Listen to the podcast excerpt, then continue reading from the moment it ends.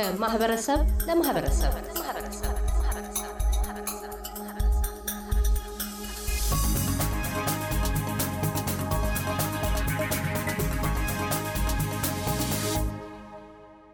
አድማጮቻችን በዛሬው ምሽት የባልትና ፕሮግራማችን የምንመለከተው በረመዳን ጾም ወቅት ስለሚዘወተሩት የምግብ አይነቶች ነው። በጾሙ ወቅትም የእስልምና እምነት ተከታዮች ቀኑ ሙሉ ከምግብና ውሃ ተቆጥበው እንደሚቆዩ ይታወቃል። በጾሙ ወቅትም በተለየ ሁኔታ የሚታሰበው ምግብን ሰርቶ በጋራ መቋደስ፣ ለሌሎች ማካፈል የሚለው ነው።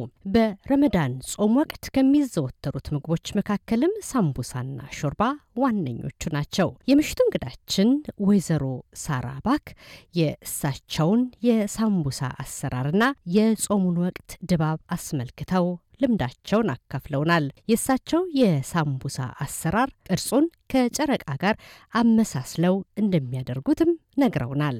አዎ ብዙ ጊዜ እኔ ያው ስሰራው ወደ ህንዶቹም ሰራለሁኝ። በብዛት ምሰራውን የአረቦቹን የሳውዲ አረቢያው እንደ ጨረቃ ግማሽ ነው የሚሰራው።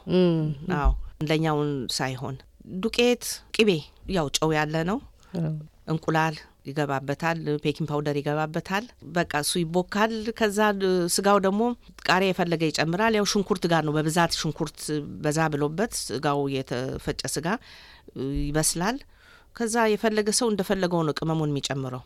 ምርጫ ነው ምርጫ ነው። ቃሪያም ትንሽ እንደው ነጭ ሽንኩርት ለስሙ እንደው ላስ ይደረጋል። ከዛ ፓርስሊ ድንብላል ቅጠል የተለየ ነው። ድንብላል ቅጠል ባሮም፣ በብዛት ግን እዚህ ሳውዲ አረቢያን ባለ ቅጠሉ ሽንኩርት ነው የሚገባው። ባሮ አዎ ባሮ በቃ እንደሱ ተደርጎ ይዳመጣል። ተዳምጦ ይቆርጣል። ከዛ ክብ ይደረግና ሲታጠፍ ግማሽ ጨረቃ ይሆናል። ከዛ ደግሞ እሱ በእጅ ነው የሚሰራው። እሱ ላይ ነው ደግሞ በጣም እኔ የምደሰተው እሱን ስጠቀልለው ጫፏን አደለ እየሄድኩ እንዲ እንዲ እንዲ ሳሳምራት የተለየ ደስታ ይሰማል። እንደ አርት ነው፣ እንደ ጥበብ ነው፣ እንደ ጥበብ ነው። በቃ መጣሽው። አዎ ጨረቃን መምሰሏ በራሷ ከጨረቃ ከእስልምና እምነት ጋርም ተምሳሌትነት ያላት ናት ማለት ነው። እና እሱ ራሱ የተለየ ስሜት የሚሰጥ ይመስለኛል ሲበላ።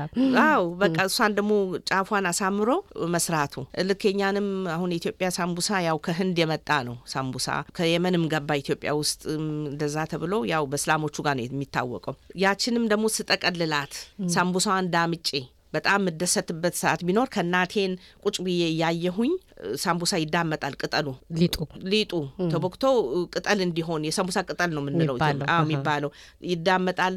ያ በእጅ እየተለካ ይቆረጣል። በሶስት ከሆነ አነስ ይላል። አራት ጣቶች ከሆነ ተለቅ ይላል። ተቆርጦ እሱን ስከፍተው እንደዚህ ረዥም ሆኖ ይወጣል። ከዛ በኋላ ደግሞ እሱ ነው ዋናው form ችሎታም የሚታየው እዛ ላይ ጤንጡ ኃይለኛ እሱን ያላው አሁን እዚህ ቤት ውስጥ ያሉ የልጄ ሚስትም ሁሉም አይችሉትም። በቃ ማማ መጠቅለሉን አንችልም ይላሉ። ደግሞ እግዚአብሔር ምስጋና ይግባው በጣም ቆንጆ አድርጌ ነው መጠቀልለው። አስታውሳሉ ምን ያህል እናቴ ጥንቃቄ እንዳለው ምን ያህል አሳምራ እንዲህ ተደርጎ ከዚህ ሊጡ ነካ ተደርጎ በቃ እሱ እሱ ያስደስታል። አዎ በነገራችን ላይ ሊጥ ይደረጋል ብለው ነበርና እዚህ ሀገር ሳምቡሳ ሲሰራ ማየው ተጠፍጥፈው የሚሸጡ ሊጦች አሉ እና እሱን ይጠቀማሉ ወይስ ቤት ውስጥ አብኩተው ማድረጉን ነው የሚጠቀሙት? በአብዛኛው እርሶ የሚመርጡት? እኔ ለራሴ ቤት ውስጥ ነው አብኩተው መስራት። ግን አንዳንድ ጊዜ እንግዲህ ወይ ጤናም ከሌለ ድካምም አለ አደለ፣ ሰዓትም እንዲህ ካልሆነ እኔ የምመርጠው የቤቱን ነው። የምደሰተውን በሱ ነው። ራሴ አብኩቼ ደግሞ ሳቦካ በእጄ ነው አዎ፣ መኪናውን አልጠቀመው በእጄ ነው ማቦካው። በቃ ደስ ይልሻል አለ አደለ ሳደርግ ምግብ ራሱ መነካካት መስራት በራሱ ጥበብ ነው። የሚያስደስታቸውም ሰዎች አሉና እርስዎ ያንን ነው እየነገሩኝ ያሉት። በጣም በጣም ገና ሽርጡን ስለብስ ሌላ አይነት ስሜት ነው ያለኝ። ጥሩ ስሜት። አዎ competition ም አድርጌ ነበር። የሳምቡሳ አይደል የሳምቡሳ አይደለም የምግብ cooking እና አዎ እንደዚህ እግዚአብሔር ምስጋና ይግባው ለዚህ ላበቃን። ይኸው በእንደዚህ ጥሩ ጥሩ ምግቦችን እየበላን ጥሩ ሀገር ነው ያለ ነው። ልክ ነው። ከጥሩ ሰዎች ጋር አዎ። ሌላው ከዚህ ከምግቦች ጋር ሲታይ ሾርባ የማይቀር ነገር ነው እና ሳምቡሳ ከምን ጋር ነው እርስዎ የሚጠቀሙት? አንዳንድ ሰዎች ከክሬም ጋር ከሚጠቀሱ ነገሮች ጋር ይጠቀሟቸዋል እና አቡዲ ልጆ ቡና እንዳትረሺ እያለ ነበር እና እንዴት ነው የምትጠቀሙ ስትሰባሰቡ እናንተ ሳምቡሳን ከምን ጋር ነው የምትበሉት? ምንበላው ጥሩ ጥያቄ ነው። ቃሪያ እንፈጫለን። ቃሪያ ከነጭ ሽንኩርት ከድንብላል ቅጠር ጋር አንዳንድ ጊዜም ቲማቲም የሚገባበታል ሎሚም እንደተለያዩ ነው ገብቶ እሱ ይፈጭና እሱ መባየው ይሆናል። ሁለተኛ ሰላጣ እናደርጋለን። የግድ ነው ሰላጣ ቲማቲም ሽንኩርት ሆኖ ትልቁ ነጩ አለ አይደል? ነጭ ራስ ቀይ ያልሆነው ማለት ነው። ነጭ ነጭ ወተት ለሰ- የሰላጣ ሽንኩርት ማለት ነው። አዎ ይቅርታ፣ እሱን እንከትፍና አሁንም እንትን ፓርስሊ ይገባበታል ወይ ድንበላል ቅጠል። እኔ ብዙ ጊዜ ልጆቼ ደግሞ የሚወዱት በቤት እኔ ያስለመድኳቸው እንቁላል እቀቅልና እንቁላሉን ከተፍ አድርጌ ከሰላጣው ጋር ይቀላቀላል። እሱ የሰንቡሳው ማባያ ነው። አዎ በቃ እሱን ይፈልጉታል። እርጎ ደግሞ እናደርጋለን። ነጭ ሽንኩርት ትንሽ ገብቶበት ያው ብዙ ጊዜ ነጭ ሽንኩርት አይገባም። በረመዳንም ሰላት ለሚሄድ ሰው ሽታው ከባድ ነው እና ለሰው ሳይሆን ለመላእኮቹ ሽታው እንዳይረብሽ ኃይለኛ ሽታ ስላለው ሽንኩርትም እንደዛ ለዛ ነው ነጩ የሰላጣው ሽንኩርት ምንም ሽታ አያመጣም ብሎ ሰዎች ደግሞ እንትን ናና ምናምን ከበሉ ያወጣዋል፣ ይጠርገዋል ይላሉ። ብቻ እንደሱ ነው የምንዘጋጀው። በጣም ዋናው ቡናው ቡና አቦዲ ቡና ሴት ቡና የኢትዮጵያ ቡና አፍልታችሁ ትጠጣላችሁ? ከዛ የኢትዮጵያ ቡና እኔ ግን በብዛት የሳውዲ የአረብ ቡና አለ። የሳውዲ ሳይሆን የአረብ ቡና በነጭ የተቆላ ነው፣ ነጣ ብሎ እንደ ቀሽር እንደሚባለው ነው። ቡናው ራሱ የተቆላ እንደዛ ነው እና ይፈላል። ቡናው ዝንጅብል የተፈጨም ቢሆን ወይንም አረንጓዴ fresh ኡም ቢሆን ትንሽ ይጨመራል። ዛፈራን ትንሽ አንድ እንደው ቅጠሏን እንደዚህ ይጣልበታል። ቁርንፉል ትንሽ እንደ ሰው ሁኔታ ነው። አንዳንድ ሰው ነጭ አዝሙድ ይጨምራል። እንደ ሰው ነው። በቃ እሱ ይፈላል። ሄል ትንሽ ይገባል። በኋላ ግን ዋናው ምንድን ነው የዚህ አሁን የአረብ ቡናው ሄል ነው። ሄል በጣም ይጨመርና ተርሙስ ውስጥ አሁን እንግዲህ ተርሙስን እንጂ የራሱ ደግሞ እንደ ጀበና አለው። ሄል ይጨመርና እሱ ላይ ቡናው ይጨመራል እና ከሄሉ ጣዕም ጋር ቆንጆ ነው። እኔ እንግዲህ ወድጄው እሱን ጾም ሲፈታ ከቴምር ጋር ቴምር በልተን ውሃን ጠጣና ቡናው አብሮ ይኖራል ማለት ነው። የእኛም ቡና ሾርባማ አው ለእኔ አይቀርም። ሾርባ እንደው ትንሽም ሁለት ሶስት ማንኪያም ብንጠጣውም ያው ደስ ይላል መኖሩም። የገብስ ሾርባ ነው የምትሰሩት? ልጆቹ መቀያየር ይወዳሉ። እኔ ግን አልወድም።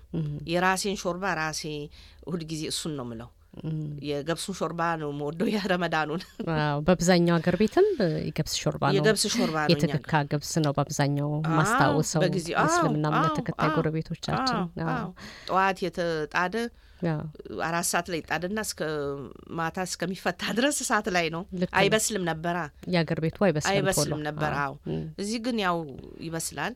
ዘፍዝፈን እናሳድርና ስንጨምሮ ይበስላል። እንደሱ ነው የምናደርገው። አዎ ረመዳን በአብዛኛው የጾሙ ወቅት መቼም እዚህ ሀገር ብዙም የተቸገሩ ሰዎች የምንላቸው አይኖሩም። የማካፈል አብሮ የመብላት አብሮ የመጠጣት ማፍጠሩም ላይ ያለ ስሜት ነው ያለውና እዚህ በአብዛኛው በእርዳታ መልክ የሚባል ነገር ባይኖርም እንዴት ነው እሱንስ ያንን ስሜት የምታመጡት? እንዴት ነው አብሮ መብላቱ ማካፈሉ የሚለውን ስሜት?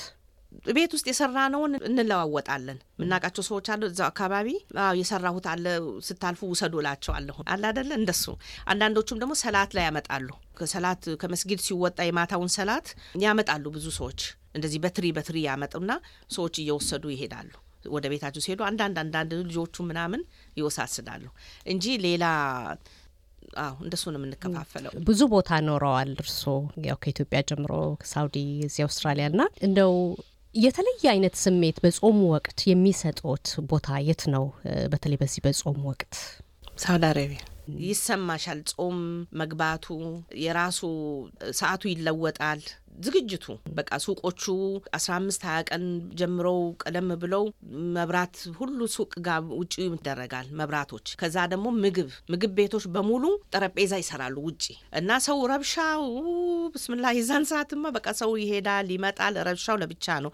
የረመዳን መሆኑ ይታወቃል። ግርግሩ ግርግሩ ግርግሩ በቃ መግባቱ በዛ ታውቂ። እንደገና አሁን እንግዲህ አሁን እንዳሁኑ አይሆን እንጂ ፊት እኔ ባለሁበት ሰዓት ሁሉ መስጊዶቹ ድምጽ ሲሰማ እዚህ ሲሰማ ሁሉም የተለየ ስሜት ነው የሚሰማው። ሁለተኛ መካ እንሄዳለን። አዎ መካ በረመዳን ማድረግ ሀጅ እንደማድረግ ነው የሚቆጠረው ነው የሚባለው እና እሱን እድል ስናገኝ የተለየ ስሜት ነው ያለው። በእርግጥ እዛ የተለየ ነው። አዎ እዛም እዛ ለምሳሌ አው ምግብ ሰርተን እንልካለን ወደ መስጊድ። ለምን ብዙ ወዛደሮች አሉ ለስራ ለስራ የገቡ መስጊድ ውስጥ በቃ ለማብላት ሰው ፉክክር ነው።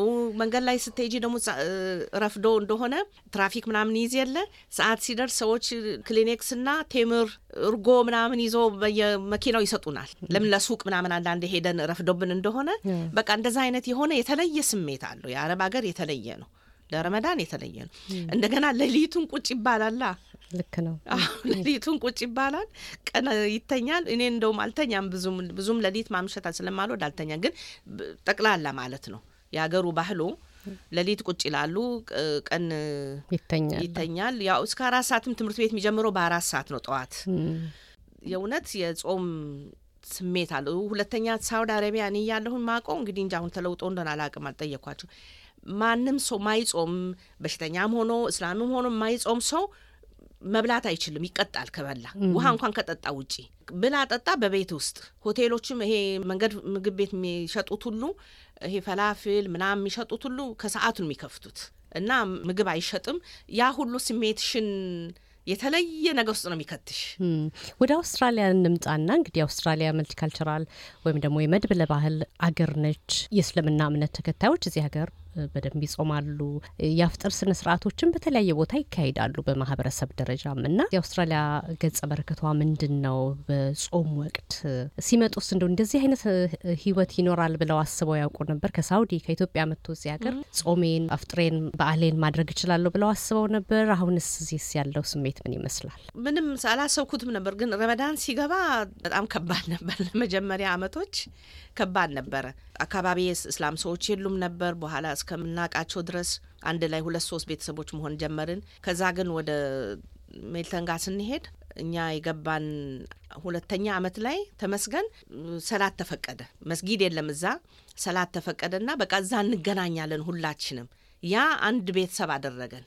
እንደገና ደግሞ አዎ እና በዛ ላይ ሰዎቹን በቃ ማታ ሰው ስናገኝ ምን ስንል እንደገና በወር ውስጥ አንዴ መንግስት ያስፈጥራል። እኔ እንኳን መሄድ አልወድም ውጪ ማፍጠርና ግን ደስ ይለኛል መኖሩ መኖሩ ደስ ይለኛል። አንድ አመት ግን ዝግጅት አስፈላጊ ስለነበረ ሄድኩኝ ለማዘጋጀት ጠረጴዛው ምናምን ለማየት ሄድኩኝ። ከዛ ሁለተኛም አመት ሄድኩኝ እንደዛ ሆነ እንጂ ቆንጆ ነው። ያ መሆኑ ደግሞ ደስ ይላል። ሰውን ሁሉ ካንስሉ ሰውን ሁሉ ሁሉ ዜጋ ተሰብስቦ አንድ ላይ ጾሙን ሲፈታ እንደገና ሲኮቹ ደግሞ አሉ እነሱ ራሳቸው ምግባቸውን ሰርተው ያመጣሉ። አዎ ፈቃደኝ በጎ ፈቃደኞች በጋ ፈቃደኞች ነው። ሌላ ሆቴሎቹም እየሰሩ ያመጣሉ እና ደስ ይላል ያ መሆኑ ጾም ሲፈታም ደግሞ ደግሞ አንድ ላይ ቤተሰብ የሌለው ሰው ከሆነ የሚዘጋጀው ፕሮግራም እሱን ያስደስተኛል። እዚህ ካንስሉ ቤቱን ተከራይተው ቦታ የኢድ ዕለት ቤተሰብ ለሌለው በእኛ አሁን ሜልተን እያለ እንደሱ ነው። አንድ ላይ ሁሉም መጥተው ጾማቸውን ኢድ ቀን እንዲያከብሩ መልካም የጾም ወቅት እንዲሆንልዎት እንመኛለን። ጾሙም ተፈቶ ደግሞ መልካም በዓልን እንድታከብሩ ምኞታችን ነው። ወይዘሮ ሳራ ባክ በድጋሚ እዚህ ስቱዲዮችን ድረስ መጥተው ልምዶትን ስላካፈሉን በጣም ነው የማመሰግነው። እኔም በጣም አመሰግናለሁ። ሁለተኛም ደግሞ የኦርቶዶክስ ደግሞ አሁን የኛ የኢትዮጵያ አዎ ፋሲካ እና ለዛም ላበቃን ጌታ አንድ ላይ ተቀራረበ ዘንድሮ። አዎ እግዚአብሔር ምስጋና ይግባው ለሁሉም፣ እኛንም ለእሱ ሰው ይበለን፣ ጾሙ በሰላም የሚፈታ ያድርግልን። እግዚአብሔር ሰላምና ፍቅርን ይስጠን፣ ጤና ይስጠን። በጣም አመሰግናለሁ። እዚህ በመገኘቴ ደስተኛ ነኝ፣ ደስ ብሎኛል። አመሰግናለሁኝ። እያደመጡ የነበረው የ SBS አማርኛ ፕሮግራምን ነበር። የፕሮግራሙን ቀጥታ ስርጭት ሰኞና አርብ ምሽቶች ያድምጡ። እንዲሁም ድረገጻችንን በመጎብኘት on demand እና በ SBS mobile app ማድመጥ ይችላሉ። ድረገጻችንን SBS dot com dot au Amharic ን ይጎብኙ።